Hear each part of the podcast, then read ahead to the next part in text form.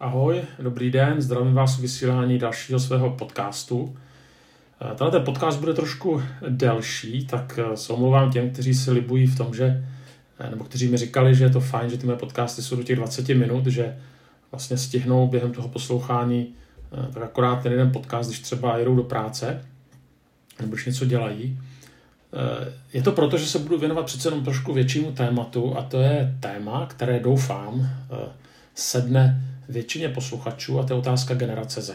Takže pokud jste starší, tak se to bude týkat vašich vnoučků, pokud jste mladší trochu, tak se to bude týkat vašich dětí, no a pokud pracujete s nějakou, s mladými lidmi, no tak se vás to taky týká, pokud jste vychovatelé, učitelé, trenéři, samozřejmě pokud mě poslouchá někdo do nějakých eh, od 0 do 22 roku věku, tak se to týká taky. O, každopádně Eh, se tím fenoménem teďka trošku zabývám, taky vám děkuji za vaše postřehy, reakce, zpětné vazby eh, do mailu nebo do messengeru. Samozřejmě, pokud budete mít nějaký nápad na nějaké další téma, tak klidně pište, mailujte, ozvěte se. Pokud máte pocit, že sem tam ze mě vypadne něco, co má hlavu a patu, tak jednak mě to těší a jednak samozřejmě rád zpracuju další témata. Každopádně, pojďme se teďka vrhnout teda na fenomén generace Z s tím, že ten začátek bude trošku eh, na první pohled mimo, moc s tím nesouvisející, ale nevypínejte to, vydržte. Já už jsem to říkal na jednom z těch předchozích podcastů, že jedna z fascinujících věcí křesťanství je jeho schopnost přizpůsobit se okolním kulturám. Eh, tohle si uvědomujeme zvláště, když srovnáme křesťanství s jinými velkými náboženstvími. No tak eh, třeba co se týče islámu, tak 90% muslimů obývá pás táhnoucí se z jihovýchodní Asie přes střední východ do severní Afriky. Přes 95% hinduistů je soustředěno do Indie a jeho bezprostředního okolí. Zhruba 88% buddhistů žije ve východní Asii. A když to srovnáte s křesťanstvím, tak tam je to opravdu hodně jiné tak 25% žije v Evropě, 25% ve střední a jižní Americe, 22% v Africe, 15% v Asii a 12% v severní Americe. Čerpám z knihy Dává Bůh smysl, kterou napsal eh, Timothy Keller. Tak vidíme, že tady skutečně ten rozdíl je vlastně veliký. A teďka samozřejmě, eh, jak to souvisí s generací Z? No, skoro vůbec. Eh, ale jenom skoro. Totiž křesťanství má ve svých genech určitou kulturní flexibilitu. Už jenom třeba proto jsou psány Evangelia hnedka čtyři pro různé čtyři cílové skupiny tehdejší římské říše. No a kdybych se vás zeptal, jak se tady ta flexibilita projevuje, tak byste asi mi odpověděli, no prostě křesťané někam přišli, přizpůsobili se místní kultuře a si to dělali dobře, a jazykem této kultury zvěstovali evangelium. V lepším případě, v horším případě to tam vymydlili a bylo. Ale tak o tom samozřejmě nemo, jako nemluvím, o těch násilných eh, obraceních na víru. Mluvím o misích, které prostě byly schopny někam přijít a přizpůsobit se té kultuře a jazykem té kultury zvěstovat evangelium. Tak máme nádherný příklad třeba u jednoty bratrské, když po tom velkém probuzení Ochranově, tak jdou skutečně do všech koutů světa a zvěstují evangelium. No ale tenhle ten způsob vycházel z určitého předpokladu my a oni. My jsme tady a oni jsou tam. A pokud eh, se chceme vzájemně dorozumět, tak si musíme porozumět. A to v sobě zahrnuje víc než jenom rozumět, rozumět tomu kterému jazyku. Znamená to poznat kulturu. A ta kultura v sobě zahrnuje samozřejmě jazyk, no ale taky zvyky, hodnoty, víru, naděje, společně sdílenou historii, nějaké vzory, vzory nebo vzorce chování a tak dále. A teďka zpátky k generaci Z. Ještě předtím, než si o ní něco řekneme, tak bych chtěl poukázat na jeden zajímavý fenomén. Ta výše zmíněná data ukázala, že křesťanství vlastně muselo překročit skrze misionáře hranice státu, hranice kontinentů, protože jiná kultura byla tam, tam někde. Jo, tam někde v Ázii, v Africe, tak dále. Jenže generace Z je tady. v našich rodinách, v našich zborech, v našich školách, je s námi, je velmi blízko a přesto je v něčem velmi daleko. A to je vlastně někdy velmi matoucí a jak si podvědomně nás to znervozňuje. A prostě, když jste šli za nějakýma indiánama, tak jste jako čekali, že prostě oni jsou jiní. Je to jiná kultura, někde jinak vypadali, měli jinou barvu kůže, ale Zetka jsou prostě s náma, jsou tady. A ať chceme nebo nechceme, tak svoje děti, vnuky, prostě generaci Z, tak hodnotíme očima svých zkušeností a také své kultury, v které jsme vyrůstali. Ale oni jsou úplně někde jinde. Nebo hodně někde jinde. To znamená, oni s námi sdílí samozřejmě stejný byt, pokud jste věřící, tak stejný sbor, stejnou rodinu, národ, rasu, ale jsou jinde, kulturně. A to někdy působí v našich hlavách zmatek. A tak eh, velmi často se pak setkáváme, a já to prožívám někdy na vlastní kůži s takovým tím pozdechem, ale já už jim vůbec nerozumím. A jak to teda vlastně s těma zetkama je? Tak já jim taky tak úplně moc nerozumím, ale mám dvě doma, takže trošku jim rozumím, ale, ale taky se nedělám nároky v, téhle, v tomto podcastu prostě pojmout úplně všechno, ale aspoň něco. Pojďme si nejdříve definovat, o jaké generaci vlastně hovoříme. Kdo jsou teda ta Zetka. No zase, kdybyste si to dali na Google nebo na různých knížek, tak byste našli spousta interpretací. Tak eh, každopádně, když se teda probereme různými zdroji, tak v zásadě dojdeme k tomu, že se jedná o generaci narozenou na přelomu tisíciletí. Starší generace Z tak se narodila tzv. husákovým dětem a mladší Z pak mileniálům, těm, kterým se někdy říká generace Y. A tím se dostáváme k dalším generačním pojmům a já bych nás rád usadil do nějakého kontextu, tak se pokusím jenom velmi stručně tyhle ty generační pojmy vysvětlit. Zase berte i ty datace, které budu říkat jako plus minus, jo? není to někde prostě kodifikováno. Každopádně díky vysokému dožití se v naší zemi setkávají zástupci zhruba pěti generací. Je to válečná generace, to znamená, jsou ty nejstarší, kteří vyrostli před válkou nebo v době války, nebo se narodili. Potom to jsou baby boomers, to byl ten eh, boom eh, nově narozených dětí po válce. Potom to jsou Husákovi děti, mileniálové a pak jsou to Zetka. A teďka tedy ještě jednou, kdo do jaké doby patří. Tak ta válečná generace narozená do roku 1945, potom baby boomers, zhruba, prosím vás, zhruba 46 až 67, potom Husákovi děti 68 až 89, potom uh, mileniálové, to znamená 89 až 99, potom to jsou Zetka 2000 a dál. Zase říkám, je to plus minus, uh, ale tak nějak to prostě vystihuje tady těch pět generací. Samozřejmě, bylo by teďka zajímavé si dát práci tyhle ty generace srovnat, ale to je eh, vlastně na úplně jinou přednášku.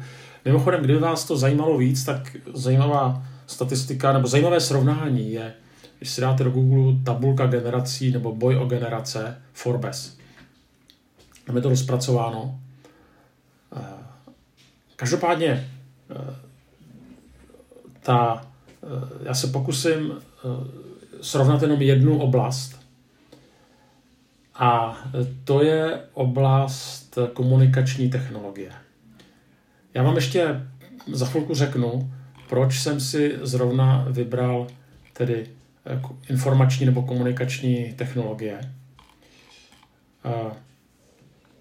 Vlastně, když se podíváme na válečnou generaci, tak z čeho oni čerpali? No to byly knihy, Potom to bylo rádio, noviny, gramofonové desky, telegram, dopisy a pak biograf. Tomu říkali biograf. Ne kino, ale biograf. Potom poválečná generace, tak toto měla vlastně velmi podobné jako generace válečná, s tím, že přibývá stále více televize, magnetáky a už někteří měli doma telefon. Potom Husákovi děti, to je třeba moje generace teda, tak to bylo taky stále ještě podobné jako Baby Boomers, akorát se to modernizovalo, ale za mého mládí pak přibyl Walkman, mimochodem mě 55, takže Walkman, potom video, no a úplně, úplně, úplně později, to už jsme nebyli ani moc mladí, takže zhruba, když mi bylo nějakých 23, 20, tak připojení k internetu. Nejdříve přes telefon a potom se to zlepšilo. Mileniálové, to znamená narození po 89., tak tam už MP3, chytrý telefon, notebook už měli na střední a připojení už pro ně byla samozřejmost. A potom Zetka, tak o nich bychom mohli říct, že svět vnímají především skrze dotykový displej, a potom taky zajímavý, že vlastně odpadají úplně některé věci, které byly normálně ještě pro eh, samozřejmě válečnou generaci, tak to je jasný, ale i třeba pro už generaci, ještě třeba generaci usákových dětí. To znamená, eh, jak jsem říkal, svět vnímají skrze dotykový displej, témě odpadá rádio. Já neříkám, že žádné děti, jak je Zetka, že neposlouchají rádio, ale je to spíš výjimka. Taky odpadá televize, protože se můžou dívat eh, na, na, na počítač, na YouTube. Často odpadají i knihy. No, Potom samozřejmě věci jako MP3, jako, jako Walkmany, že to všechno se vlastně vejde do mobilu. Eh, samozřejmě ta otázka je, proč teda jsem vybral zrovna informační technologie, tohleto srovnání. No, když eh, vlastně přemýšlím nad generací Z a nad tím, čím je jiná, tak jedním z těch interpretačních klíčů je následující tvrzení. Eh, cituji z knihy Jonathana Saxe, týdenní čtení story. On říká, nejzásadnější proměny lidské společnosti se odehrávají ve chvíli, kdy se změní informační technologie. Způsob, jimž lidé zaznamenávají a předávají své znalosti. Ostatní pokroky techniky mají jen místní dopad.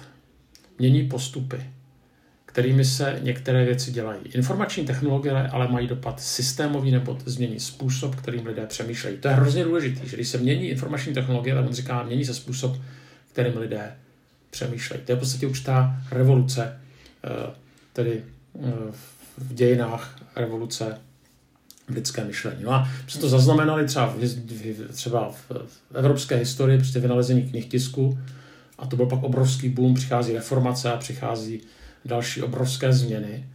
A nebylo to jenom tím, že, že byl vynalezen těch tisk, no ale prostě proto, že potom ty reformační myšlenky se mohly velmi rychle šířit. No a dneska vlastně dochází k zas, nebo už došlo k obrovským změnám právě v informačních technologiích a my jenom domýšlíme vlastně i ty, i ty následky, které to přinese. A do toho vlastně vrůstají zetka. Jo? To znamená, samozřejmě ten Jonathan Sachs, teda ten postřeh o informačních technologiích píše úplně v jiném kontextu, Eh, ale vlastně to vystihuje ten obrovský posun, jak nejmladší generace vnímá svět. To znamená, ona není horší, měkčí, lívnější, pasivnější, jenom prostě vyrůstá do jiného světa, který díky změně v informačních technologiích velmi prudce odskočil tomu světu našemu. To znamená, chodíme po stejné zemi, eh, samozřejmě, ale, ale lecos interpretujeme jinak. No, protože prostě se protože se změnily informační technologie. Nicméně, ještě než se tedy dostaneme k takové podrobnější charakteristice generace Z, tak bych ještě chtěl ukázat eh, některé srovnání mezi Husákovými dětmi, mileniály a Zetky, Zetkama. A chci se podívat na symboly doby. Co byly symboly doby teda nás Husákových dětí, mileniálů a zetek. Tak symboly doby, když, když jsme byli mladí, nebo když jsou mladí, tak pro nás to bylo disco. Já neříkám, že jsem chodil na, na diskotéky, ale prostě diskotéky, panelák, večerníček, porta, Spartakiáda, Mladý svět, jestli si pamatujete, a televize. Pro mileniály Bravíčko, Superstar, změna režimu. A pro Z jsou to selfie, youtubeři, filmy v originálním znění, Instagram, TikTok. A samozřejmě to neznamená, že jak si Osákovi děti se nedívá na YouTube, jo? nebo že neposlouchají filmy v originálním znění. Ale třeba Zetka uh, už prostě pro ně není symbol doby disco nebo Spartakiáda nebo Mladý svět. Tam se to skutečně jaksi zásadně změnilo. No, ještě co se týče víry, to je taky zajímavý. Víra Husákových dětí tak byla taková, že samozřejmě byly vychováváni v naprosto ateistické společnosti, ten ateismus byl oficiálně vyučován nebo propagován. No a víru si mnozí z nich spojí s katolickou církví podle, anebo víra pro ně je něco spojeného uh, s tím filmem, s tím seriálem Slunce, seno a tak dále. Kdy vlastně tam je takový moment uh, v tom filmu jeden, kdy jak si tam taky hovoří o víře a víceméně tu víru berou úplně jako irrelevantní ti hlavní protagonisté. A, a vlastně, jestli se taky vzpomínáte z, z toho, z toho z toho seriálu Slunce, seno a jahody, tak tam jeden z těch hlavních protagonistů je ten, ten farář, to je takový blbeček, který je vlastně obklopen pár starými ženami, bigotními, hloupými. A myslím si, že tohle to nějakým způsobem je trošku takový, eh, takový moment, na se dívala část těch husákových dětí, eh, ale ještě třeba i té starší generace na církev i na víru. A je to pro takovou podivnou skupinu lidí, které jsou odtrženy od reality. Tak to si myslím, že trošku je takový symbol tady v těch seriálech nebo v těch třech dílech Slunce seno. No, když se podíváme na mileniály, tam už je to, tam už je to posun. Ty jsou k víře otevřenější, než byli jejich rodiče. Ale velmi se obávají, že víra bude omezovat. Ano, jsou velmi tolerantní, nebo jsou mnohem tolerantnější, jsou otevřenější pro duchovní svět, ale odmítají se vázat na jednu víru nebo na jednu církev. Odmítají jakýkoliv monopol eh, nějaké církve nebo nějaké náboženské skupiny na transcendentno. Eh, nedívají se na víru s takovým despektem, jako třeba jejich rodiče. No, když se díváme na ZK, tak jejich přístup k víře je pragmatický, spíš jako co mi to dá. Eh, ale a církev a víru vnímají především skrze svoje vrstevníky. Jsou mladší, tak skrze své rodiče, a když jsou starší, potom skrze kamarády, skrze vrstevníky. Asi i díky eh, různým teda hm, těm, těm virtuální realitě, tak nemají takový problém s transcendentnem, ale velký problém mají s institucionální církví. To je podobně jako u mileniálu, ale vlastně i jako u Husákových dětí. Takže, když byl nějaký výzkum mezi nimi, tak ten potom dotyčný to shrnul, ten, kdo ten výzkum dělal, Bůh ano, ale církev ne. No, tady u těch dětí, jak si se nesetkáváme jako s takovým hrub, hrubým ateismem, Eh, ale s odmítnutím instituce.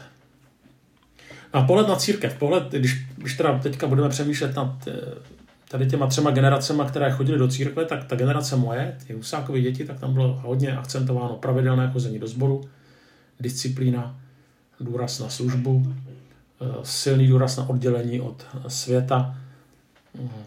Neexistovalo, aby jsme pili alkohol nebo třeba chodili do tanečních. Sklony někdy k zákonické morálce, velmi silný denominační patriotismus, eh, potom velmi takové silné takové vedení, aby děti prostě dali přednost církvi před eh, sportem. A možná bych to shrnul do takové definice, že pravda předchází lásku. To neznamená, že se tehdy lidi neměli rádi, absolutně ne, ale ten důraz na, na přísnost, spravedlnost byl velmi akcentovaný.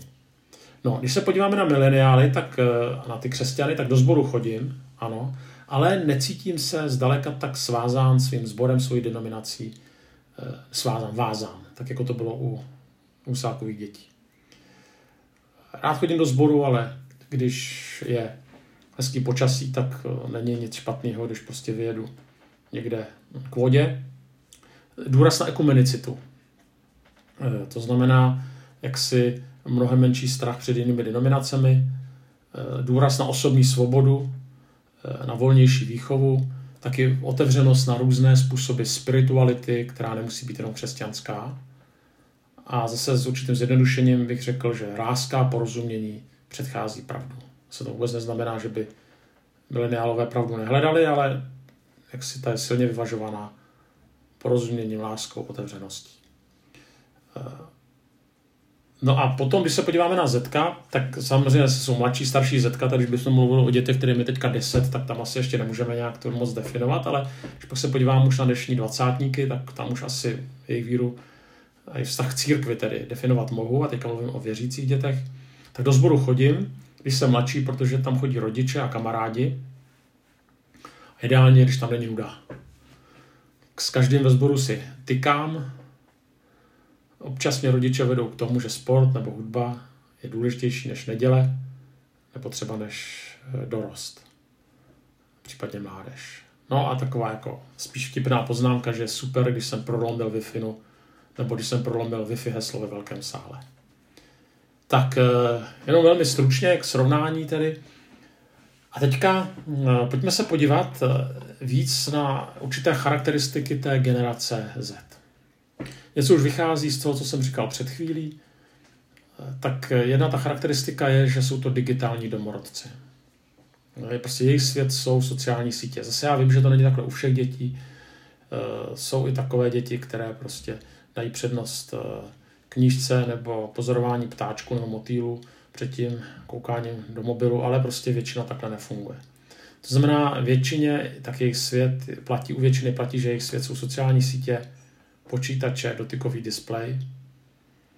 Tím není řečeno, že jiný svět je nezajímá, že jiný svět neznají, že nedělají nic jiného, ale prostě sociální sítě hrají v jejich světě zásadní roli.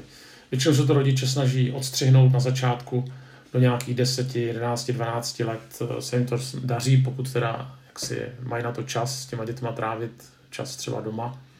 Ale pak většinou rodiče i sami zjišťují, že prostě nemůžou ty děti uhlídat úplně.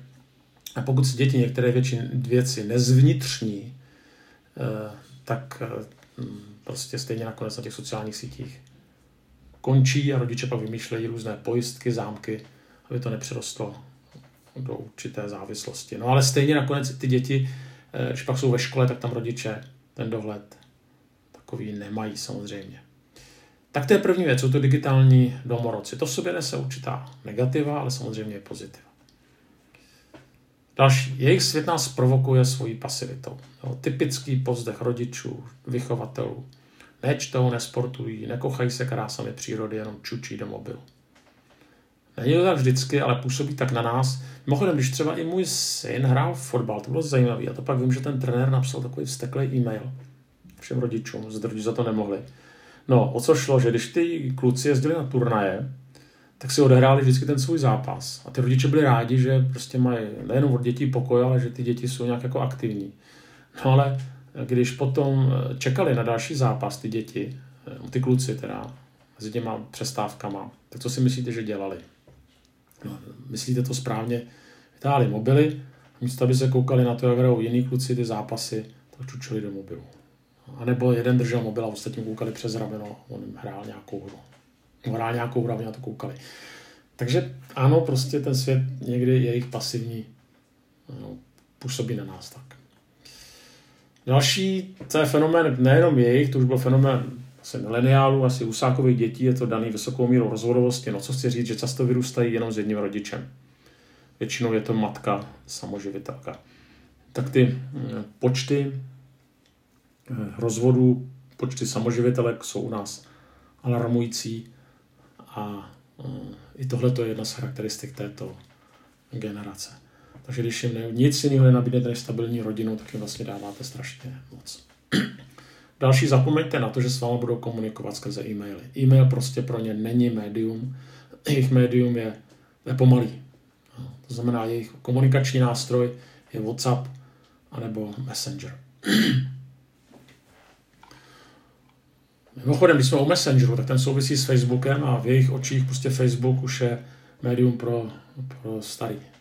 No, tam to už vyklízej a stahují se na jiné sociální Eh, sítě, eh, k tomu se tak ještě dostaneme. Tak eh, další nejsou odkojeni televizí, tím se hodně liší od nás. Vzpomínám si, jak mě táta nadával, že furt na televizi, tak to oni tedy většinou takhle nemají. se skoro ji nesledujou, protože prostě jejich médium, když chtějí se dívat na nějaký film, tak se prostě nedívají na televizi, kde ještě otravuje reklama. Ale samozřejmě eh, dívají se na Netflix, na YouTube. Můžou si sami vybírat. Televize ztrácí smysl, že pro ně. A rádio je pro ně cizí médium. Já se ani neznám nějaký. Já se neznám tolik těch zetek, ale co vím, tak snad ani neznám, že by některé poslouchali rádia. Zase asi jsou takové, ale bude jich málo. No, další, když se podíváte na jak, jaké hrajou hry na počítačích, tak už to nehrajou proti počítači, tím se třeba taky liší od nás. Já si vzpomínám, když jsem začínal, tak jsem hrál Perskou princezu, hrál jsem Duma, tak já vím, že jestli mě poslouchají nějaký zetka, tak si ťukají na čelo, ale tak to prostě bylo, no, takový věci jako Tetris nebudu radši ani říkat nahlas. E, každopádně oni nehrají proti počítači většinou, ale proti živým soupeřům. To znamená, jsou propojeni do sítí a hrajou proti sobě. Když hrajou za LOLko nebo FIFU tak, tak, a další hry, tak, tak tam jsou další soupeři naživo. Tedy samozřejmě skrz internet. Hodně času taky sledují YouTube, kdy se dívají ale ne na filmy, to se dívají spíš na Netflixu, ale když někdo jiný hraje jejich oblíbené hry. Tak eh, tam se jako oni učí, dívají se a potom podle těch, eh, že většinou jsou to komentované tedy, dneska hezky bychom to řekli komentované přednášky, takže komentované hraní her, tak se na to dívají, no a potom oni sami tedy se tím poučí a, a hrajou. Tak eh, to je taky někdy pro nás jako nepochopitelné, jak někdo může tak dlouho čučet na to, jak někdo jiný hraje nějakou hru. No, ale prostě tohle to je jejich svět. No, potom na některé z nich velmi tvrdě dopadají zmatky ohledně sexuální identity. Oni to tak jako by si mezi sebou říkají dospělí a my víme, jak se dneska obrovsky spochybňuje ta otázka genderu, mluví se o několika pohlavích, eh, jako kdyby někdy člověk měl pocit, že eh, říct nahlas, že pán muž stvořil muže a ženu, že to patří do minulého století. Jako, myslím si, že to je uměle vytvářená bublina, že se to stává prostě skutečně ideologie, brutální ideologie, která ničí klasickou rodinu a že tomu skutečně podléhají i mnozí křesťané. A mnozí lidé se prostě, i křesťané, i křesťančí intelektuálové se prostě bojí proti tomu ozvat, protože nechtějí být hozeni do tedy nechtějí mít tu nálepku, že jsou fundamentalisté. A tak, eh, ale já o tom nechci teďka mluvit, ale prostě ten největší a nejtvrdší dopad je na děti. Jo, že nakonec eh, v okamžiku, kdy třeba i prožívá to ten, ten dospívající nějaké zmatky kolem svojí sexuální identity, tak to neznamená, že je lesba nebo homosexuál. Eh, a tím, že je taková, masiv, taková masírka dneska, kdy se ty klasické role muža a ženy skutečně až cíle nějakou pošlapávají, tak u těch dětí to potom zbouzí prostě obrovský chaos. My víme z, z vývojové psychologie, že je normální, že ten kluk, když prochází nějakým vývojem, tak prostě v nějakém období vývoje to nejhorší stvoření na světě jsou prostě holky, ale většinou z toho prostě vyroste v 99%. Ale prostě jak jsou masírováni tyto děti a i jejich rodiče tím, že vlastně to je všechno jinak, tak eh, tyhle ty dopady potom jsou na ty zetka. Nejvíc. Takže jsou to zmatky ohledně sexuální identity. Další. Velmi tvrdě zasáhla pandemie. A to samozřejmě především propadem do pasivity. Jo, já zase pracuji v poradenském centru a vím, jak je obrovský nárůst depresí, sebevražených tendencí právě v této generaci Z v posledních měsících. A tím, že ty děti seděly rok před počítačem, tak to prostě bylo to bylo šílené, co to na nich udělalo. Dále brzy si najdou svého oblíbeného youtubera, nebo si sami založí YouTube kanál, kde tedy světu sdělují svoje moudra, nebo co umí, nebo si tedy taky založí TikTok a tam taky zprostředkovávají světu svůj názor úplně na cokoliv. Jo, ale hlavně to je, že tam přenáší střípky ze svého cool života. Tak ta stará garda to dělá na Facebooku, je to poněkud trapné, když eh, třicátníci, čtyřicátníci tam prostě eh, tedy eh, to přehání, jako nemám problém, když tam někdo si dá svůj, svůj profil nebo něco třeba řekne, no ale když to pak už přehání, tak si člověk říká, jestli taky nemá problém se svou identitou, ale chápe to u těch zetek. Jo, akorát oni k tomu tolik nepoužívají už Facebook, tam chodí jejich rodiče, ale jak jsem říkal, YouTube anebo TikTok. A Cílem tedy je, aby to hlavně vidělo co nejvíc lidí, to znamená počet zhlédnutí je základ a potom mají deprese z toho, když si někdo dává takzvané hejty. Samozřejmě další fenomén je fenomén srovnávání se, protože obecně platí, že na sociálních sítích se vystavuje to nejlepší, což vede ke srovnávání se, neustálému srovnávání se a samozřejmě pocitu zmaru, že já takový nejsem. Tak tady to stěží stojí dospělí jo, a na tož dítě. To je jako vlastně mor těch sociálních sítích právě v tom rozměru toho srovnávání se. I třeba nechtěného. Jo, tam lidi nedávají prostě ty, ty nejlepší střípky, ty cool střípky ze svého života, aby někoho ponížili, ale co tam dávat jinýho. A e, vlastně pro ty ZK a někdy pro dospělí, ale pro ZK ještě více potom složité si uvědomit, že prostě tohle to není vlastně pravdivý obraz. Žijou ve světě srovnávání se. Lidé se srovnávali vždycky, jo, ale ty sociální sítě k tomu dávají lepší uh, možnost. Pak je to roztříštěnost. To je vlastně okamžitá komunikace skrze notifikace. Jo? Tak eh, tohle to děláme my dospělí, a oni neustále tahají telefony při každém lajku, když jim to tedy zavrčí, při každé zprávě, při každém chatu. Dokonce psychologové mluví o dopaminové závislosti na lajcích, na srdíčkách a na sdílení, což někdy prý vede až k depresím, k úzkostem, srovnatelným s používáním drog. A zase tady to nikdy nezvládnou dospělí, natož děti. Jo? Znamená to roztříštěnost. Moderně se tomu říká multitasking, ale to je blbost, to není žádný multitasking, ale jak říkám, roztříštěnost. Dále preferují video, tedy YouTube především jako výukový nástroj. Jak jsem říkal, už jsem mluvil, že jsou to digitální nomádi, tak vlastně ty starší, tak se, a to, to platí samozřejmě i o, nejenom o nich, ale i o, o nich to bude ještě víc, tak jsou to různé IT profese, které nejsou tedy vázány na nějaké konkrétní místo, třeba zajímavý, můj syn je taky pracuje v IT třeba, tak je tam, já nevím, teprve 14 dní, ale že tam ani jednou nebyl, jo, už tam prostě pracuje, tak to si prostě nedovedu představit. Jo. Jako, protože jsem prostě v jiném světě vyrůstal. No. Tak eh, pak je to navazování kontaktu skrze sociální sítě, kdy samozřejmě člověk si klade otázku, jestli to je skutečně kontakt, ale v tomhle světě oni se prostě pohybují, což je samozřejmě vystavuje mnohem větší zranitelnosti. No a potom taky další taková důležitá myšlenka, že mají obrovskou škálu, co studovat, fantastický přístup k informacím, mohou cestovat, mají mnoho možností, no ale zároveň potřebují někoho, kdo by jim v tom výběru trošku pomohl, aby se v té široké nabídce neutopili. Tak eh, tolik eh, trošku k jejich světu. Možná na odlehčení teďka jsem vybral takový slovník, eh, co tak jsem taky spovídal své děti, jaký používají slova, taky to někdy poslouchám, co doma říkají a eh, když máme oba dva národnost českou, tak eh, jim teda nerozumím.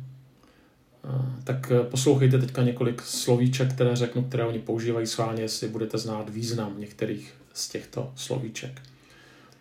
Tak skin, plebík, avkovat, flexit, vlogger, let's player, gamer, chillovat, nerd, rektit, kancer, noob, nafídit, streamer. Těch slovíček je víc, eh, ale jenom prostě pro vaši informaci, že prostě tedy slovník je nám taky někdy zálen. A i tyhle ty vlastně ukázky ukazují, že ten svět je v něčem někdy pro nás jako záhadou. No, já jsem teďka ještě se chtěl podívat na to, co sledují, tak to vám asi neřeknu, nebo to vám asi neukážu, protože, hmm, protože to prostě nejde. Eh, je to prosím vás na základě rozhovorů se zetkama. To znamená skutečně, a ještě zároveň jsem se snažil, abych nevybíral ze sociální bubliny CB dětí. To znamená, ptal jsem se dětí z té starší, starší části generace Z, teda svých synů. Ptal jsem se na to, co pozorují jejich kamarádi, na co se koukají, jaký YouTube kanály si ždějí. Eh, samozřejmě zase jako vím, že to tak nemusí být u všech. Jo. A že samozřejmě jsou děti, hm, který prostě hm, čtou Dostojevského a který milují Bacha a Beethovena a Eh, pozorují, já nevím, prostě ptáčky nebo motýly a to je v pořádku, já se tomu nesměju, ale tohle není jako ten mainstream, jako zetkový. To znamená, kdyby vás to zajímalo, jo, tak uh, si dejte třeba nejsledovanější, třeba na YouTube, jestli vás to víc zajímá, tak si dejte třeba nejsledovanější TikTok. TikTok to je obrovský médium jako Zetek, tak se na to podívejte, na co, prostě, co si tam Zetka dávají a e, případně třeba zkuste se zeptat svých vnuků nebo svých dětí, jestli si už založili TikTok, nebo ať vám ukážou TikTok svých kamarádů. A tam zjistíte strašně moc. A to je hrozně zajímavé. TikTok to je prostě určitý zrcadlo do duše Zetek. Nebo si dejte e, na YouTube Pop Smoke, to je velmi populární, to, co poslouchají zase starší Zetka. Pop Smoke. Nebo Izomandias, s tvrdým i na začátku, Izomandias. Nebo The Weekend, the, weekend, jo, The Weekend anglicky. To je taky jako. Uh, nebo Travis Scott. Travis Scott. Jo. Nebo Lil Nas X. Tak to bylo pár tedy jaksi typů, všimněte si toho obrovského počtu zhlídnutí a to jsou jako, jako desítky milionů a chci vás ubezpečit, že ty desítky milionů skutečně nejsou uh, od lidí, uh, já nevím, 25 plus, nebo určitě, tam tam možná, ale určitě to není od lidí 30 plus a 100% to není prostě z mojí generace. Na to se skutečně dívají zetka. No. Podívejte se na to, sami zjistíte, jestli vám je hej, 30 plus, že na to se teda nedá dívat. Ale zase tím já jim nepohrdám jenom je to prostě nějaká realita, na co se dívají, co poslouchají a co taky utváří jejich svět. Tak není to nic hezkýho, ale prostě je to tak. Uh, tak, teďka, jako, jak na to můžeme reagovat my? Samozřejmě já jsem ten svět, uvědomuju si, mluvím 35 minut a uvědomuji si, že jsem o tom nemluvil úplně pozitivně a možná je to skutečně proto, že vidím v tom jejich světě víc nebezpečí než možností. A zase nechci, aby to takhle vyznělo. Prostě ten jejich svět je mnohem krásný. V tom, když vidím, co všechno můžou, jaký mají možnosti, co se jim otevírá, prostě tak to jsme my neměli a, a je to super. Teďka akorát jde o to s tím nějakým způsobem moudře pracovat, jako ze všem. Jo, jako když prostě byl Adam a Eva eh, dán do zahrady, tak že, ten svět byl super a byl dokonalý, ale prostě byly tam věci, byl tam ten strom, z kterého nemohli jíst. A já to chci vidět pozitivně a zároveň vnímat eh, to tak, eh, aby, aby, aby my jsme jim dokázali nastavit platformu, aby žili moudře a aby prostě z toho stromu, nebo z některých těch stromů nejedli.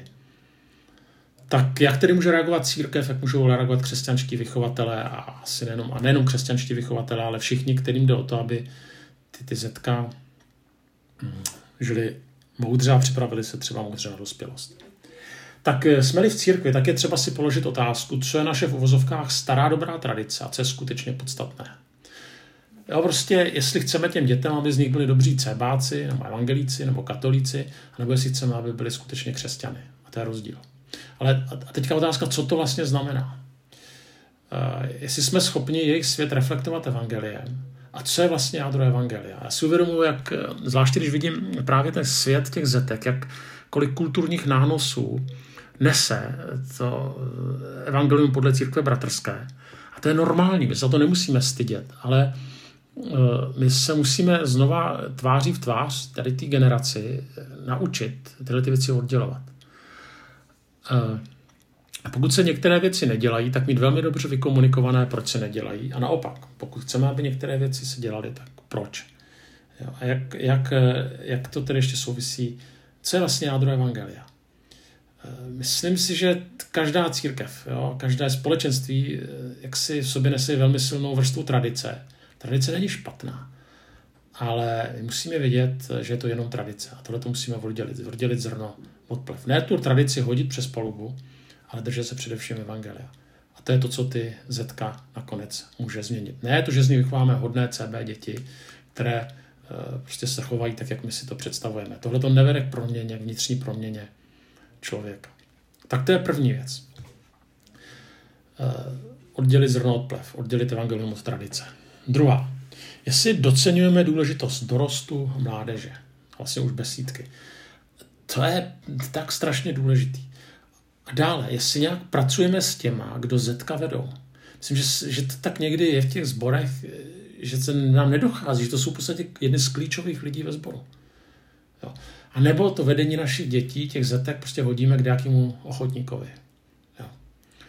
Jako samozřejmě, jako kde brát, když není kde brát. Jo. Ale prostě ta, to, prostě, to je tak důležitý, ten svět je tak agresivní a pokud a do toho vrůstají naše děti, já myslím, že nám to nedochází. A že nedocenujeme někdy důležitost práce s mladou generací. Jo? A dostatečně nepřipravujeme na to i ty, kteří ty mladí vedou. Tak to je to, si musíme hodně, hodně eh, promýšlet. Jaký jsou programy, které nabízíme eh, těm našim eh, dětem. Pokud jako nejnudnější část, jako nejtrapnější část týdne je dorost, tak prostě někde je problém. A ty děti si najdou něco jiného.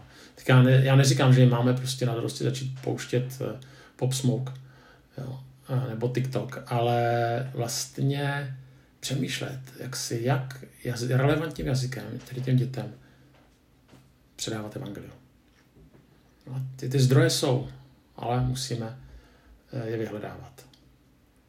Dále, jestli tak jim dokážeme svěřit zodpovědnost, dát jim důvěru. Jo, lidi, mladí lidi rostou v tom, když jim důvěřujeme.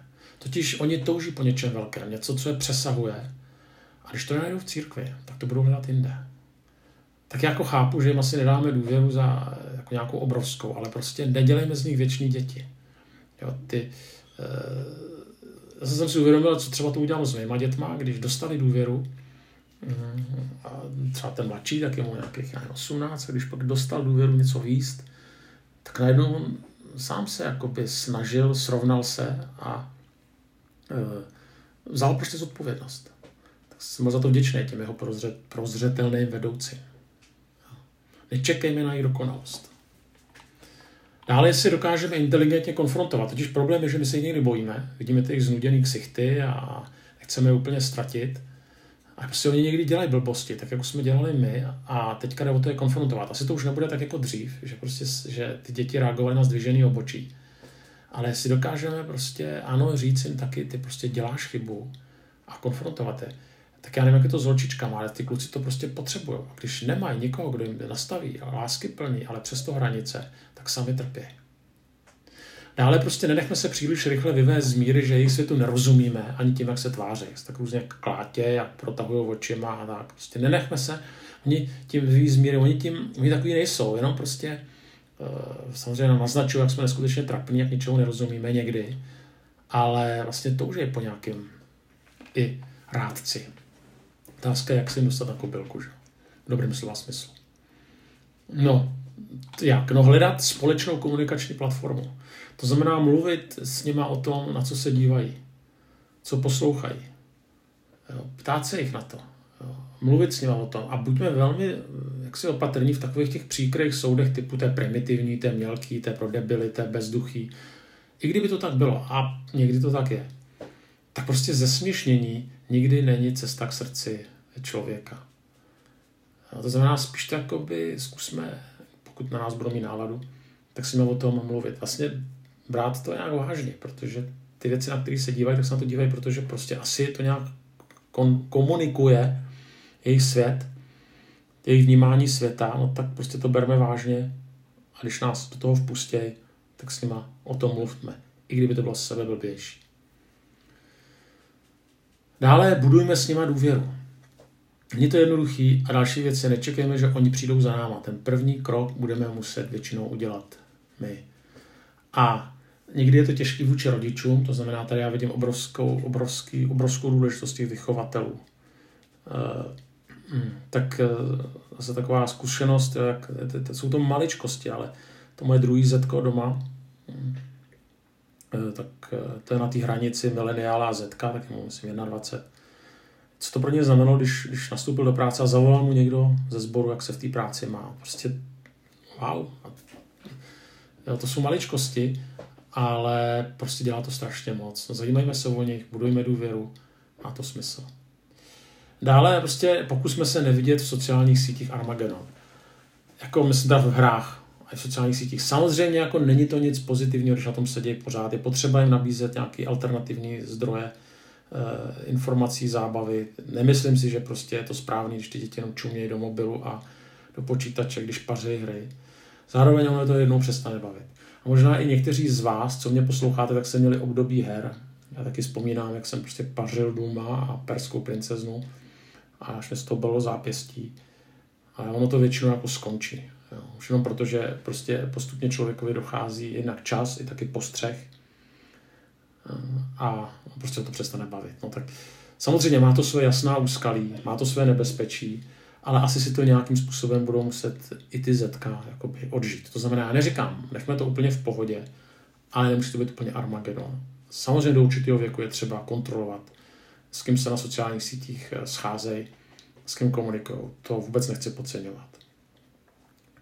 Dále jsou věci, které jsou prostě nadčasové, tím bych chtěl končit. A ty, tyhle ty oblasti budou platit vždycky. Eh, a to je vlastně vzor. Ty děti touží po vzorech. To, že někdo neumí hrát na počítači FIFU jako oni, nebo Duma, to vůbec nevadí. A Duma nehrajou teda. Eh, že neumí hrát někdo FIFU nebo LOLko, to vůbec nevadí. Oni stále touží po vzorech. No, touží po rodině. Stabilní rodina, prostě to se nemění. Eh, touží po dobré partě vrstevníků, kde nikdo nebude ponižovat. Tohle tam církev má obrovskou možnost. Různí skauti a další prostě organizace. No. To, je, to se nemění, to je stálý. Budou pocitovat radost, když překonají nějakou překážku. To se taky nemění. Touží po nějakém smyslu, když to neumí takhle vyslovit. To se taky nemění. A to poslední, eh, že jsou tak jako my, prostě lidi, kteří touží po Bohu. Toho Boha hledají v nejrůznějších, prostě třeba náhražkách, ale někde hluboko v nich tady ta touha je. A na tohle to bychom taky neměli rezignovat. A jejich jazykem jim přinášet poselství Evangelia. A to, co je dobrá zpráva, že tyhle ty věci se neměnějí a pro nás je veliká výzva jim nějakým způsobem tyhle věci komunikovat a přinášet. Tak pokud eh, jste zetka, tak vám přeju moudrost, ale pochybuji, že byste vydrželi poslouchat 46 minut Davida Nováka, takže spíš teda ti z vás, kteří zetka vychovávají, tak vám přeju, byste to nevzdávali a přeju vám moudrost v tom, jak se k ním dostat a hlavně jak jim přinášet evangelium.